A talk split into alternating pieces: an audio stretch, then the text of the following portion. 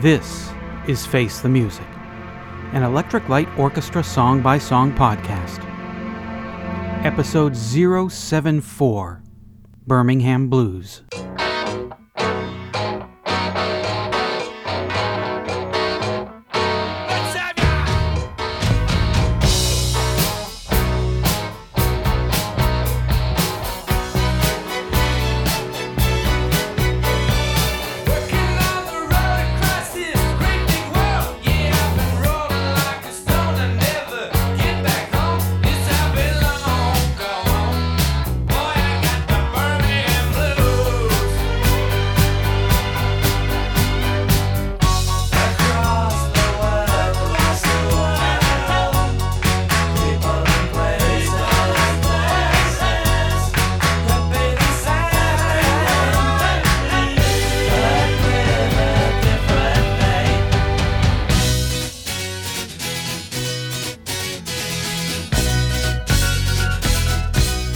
What's that song all about?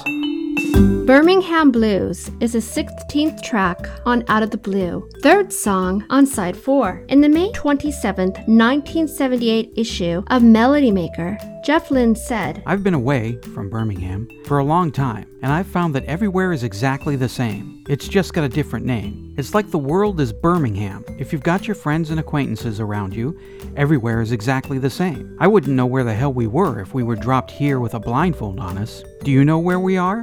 It's exactly the same everywhere else in the world. I've just been to Japan and Australia. Everywhere looks exactly the same. If you're with people you want to be with, it's exactly the same. In the liner notes for the 1977 Japanese release of Out of the Blue, Bev Bevan wrote, Most of us come from Birmingham, England, and this rock and roll song simply tells how we miss being there. The song was covered by Paul McNulty in 1999. I feel so break up.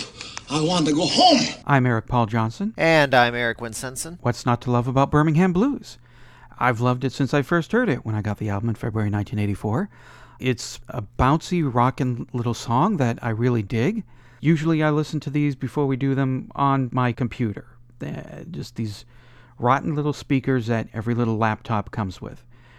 But this time I just happened to have my headphones on and I listened to it, and it sounds so much better than coming from the rotten computer. I could really hear Kelly's bass work on this, and it's really great. It's really fun bass playing that makes me want to get my bass and give this a whirl. And I think he sings some lead here. I'm not sure if it's Kelly or Jeff doing something different with his voice, but either way, I really liked it. And if it is Kelly, as far as I can think, this is the last time that we hear Kelly sing lead. Because I can't think of anything on Xanadu Discovery Time and Secret Messages where we hear Kelly's lead voice. It's got that really nice acoustic guitar break that comes in every now and then. And until I looked up the song facts for this song, it never hit me that the string break that comes in every couple times uh, is Rhapsody in Blue.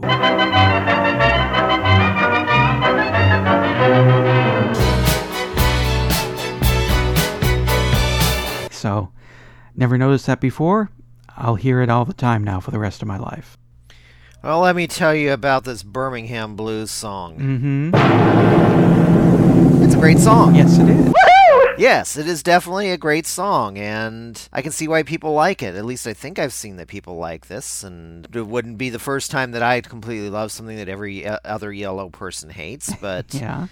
well, yeah, the Rhapsody in Blue part I kind of didn't really realize because the, a lot of times with the ELO I'm hearing strings, and I'm not immediately going, "This classical composer did this," and this classic. I'm just hearing strings Yeah. because I expected it in an ELO song. So I'm not really jumping on that as much as I am anything that I might hear that they're doing popular music wise.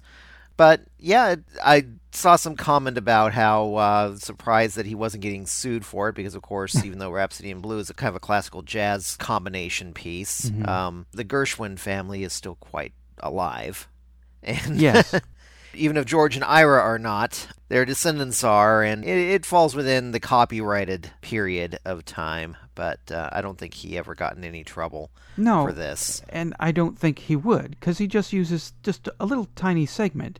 And everybody, uh, I don't know about everybody, but lots and lots and lots and lots of people will use copy, pay homage, whatever, by yoinking out just a few seconds. And I'm not talking about sampling, I'm talking about the band actually plays this little bit of someone else's song because they want to reference it or something. It's just a couple seconds. I don't know if you can own the copyright for just a couple seconds of music, but Well, But I- remember with the Verve, Andrew Loog Oldham, who did the symphonic thing, and some agency for the Rolling Stones sued them forever until just this last year they finally let them have copyright to it. Right. Sued them forever and took all their money just for using a little sample of one of their songs. Which I always wondered why that was such a big deal since April Wine got away with it.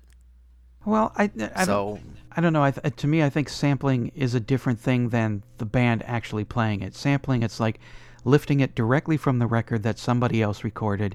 That I can see an issue with. Like if I just lifted the acoustic break here from Birmingham Blues and stuck it in my own song. Well, if you if you don't credit it, yes. If you credit it, then there's not a problem. I think yeah, sometimes sometimes it comes in with a crediting Mm-hmm. problem, but but I don't remember if April Wine credited Keith Richards and Mick Jagger for grabbing a little part of Satisfaction for the song I Like to Rock.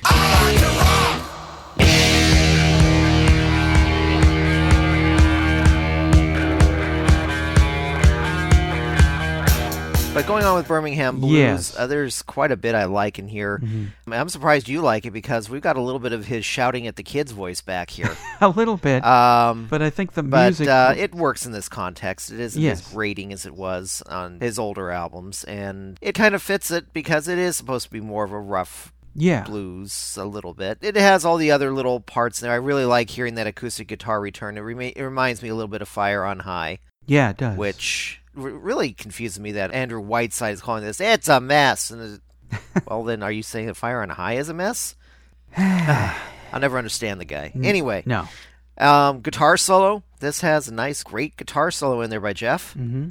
And you're right, bass work and everything else. I'm surprised to see that this was uh, once again why release "It's Over" as a single when you have a song like this that could have been When you a better. Perm- There's so many.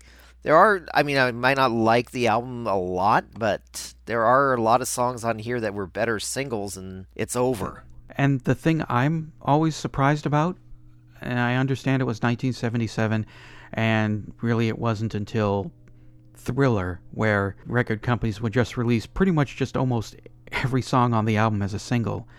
But even still, for a double album, they only released three singles in America. Yeah, I mean, I think it was Saturday Night Fever where that really started. that's right. Yeah, yeah. yeah, Saturday Night. The only ones I can really remember that really a lot of that. A lot of the times was in the '80s. There was Thriller, there was Sports, Yeah, Footloose soundtrack, yeah. and the Cars, Heartbeat City. For the most part, entire albums, um, at least a half the album was released as singles. Yeah, and I'm trying not to spill what I think of the album before we do the bonus tracks part two episode, but there are plenty of good songs on here that could have been released as singles and could have had some nice bigger hits, but the record company was kind of like, mm, no. Oh, wait, four singles.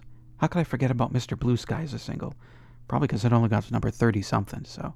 Yeah, as for the meaning of the song, I kind of want to debate Jeff a little bit. He said he wrote it because every place everywhere pretty much is the same. And he would probably know better than me. I have not traveled the world. I've only been to a few states in America and five hours in Nogales, Mexico, back in 1980. Um, I don't think every place is the same. I lived in Boston until I was seven, and my parents couldn't take another New England winter, so they moved us to the center of the sun in Phoenix.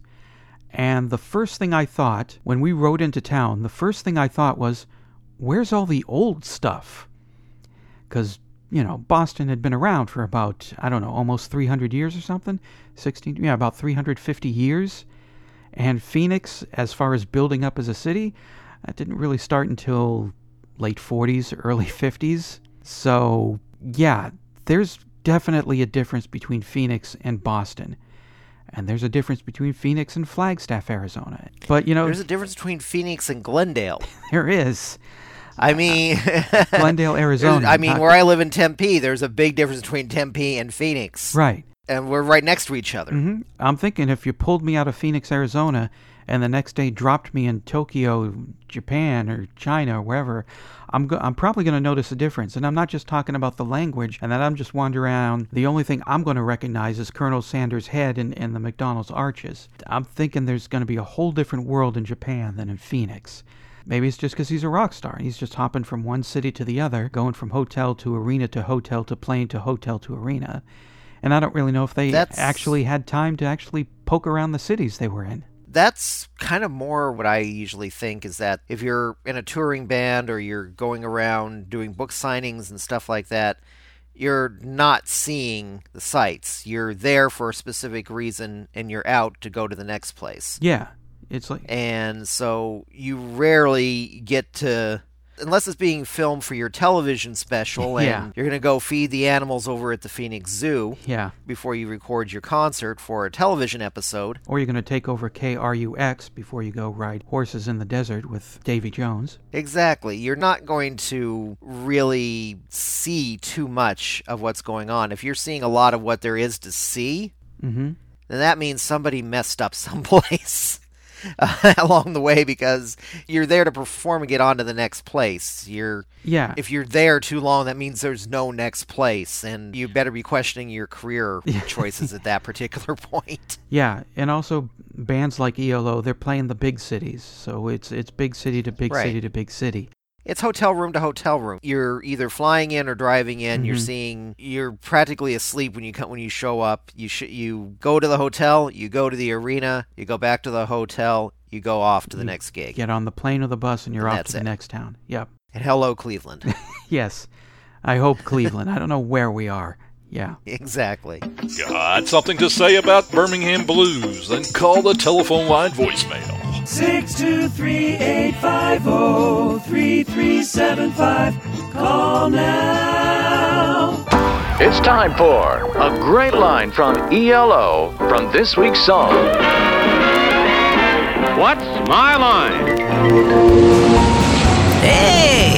Hello. Across the world, Namaste. I've seen people and places. Sayonara. Could be the same, Arrivederci. but with a different name. Hola.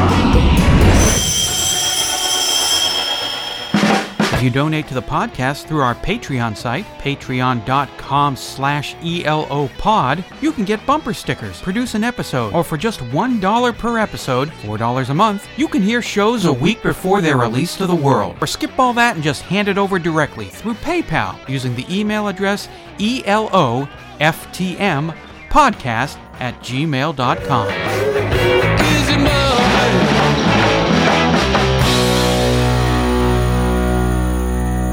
Like it? Hate it? What does Madeline think? I like the song. Wow, she liked it! Face the Music, an Electric Light Orchestra song by song podcast, is a production of Radio Trolla Entertainment, Assorted Deli Meats Amalgamated. You can contact us by voicemail at 623 850 3375 or email us at eloftmpodcast at gmail.com. Keep up to date on the show by joining our Facebook group and spread the word by sharing the link or giving us a quick rating on iTunes. You can financially support the podcast at patreon.com slash elopod. Next week, episode 075, Wild West Hero.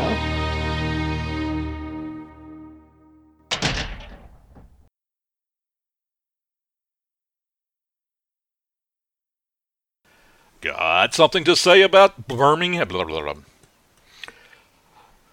Got something to say about Birmingham Blues? I'm sticking on that a lot. Hold on.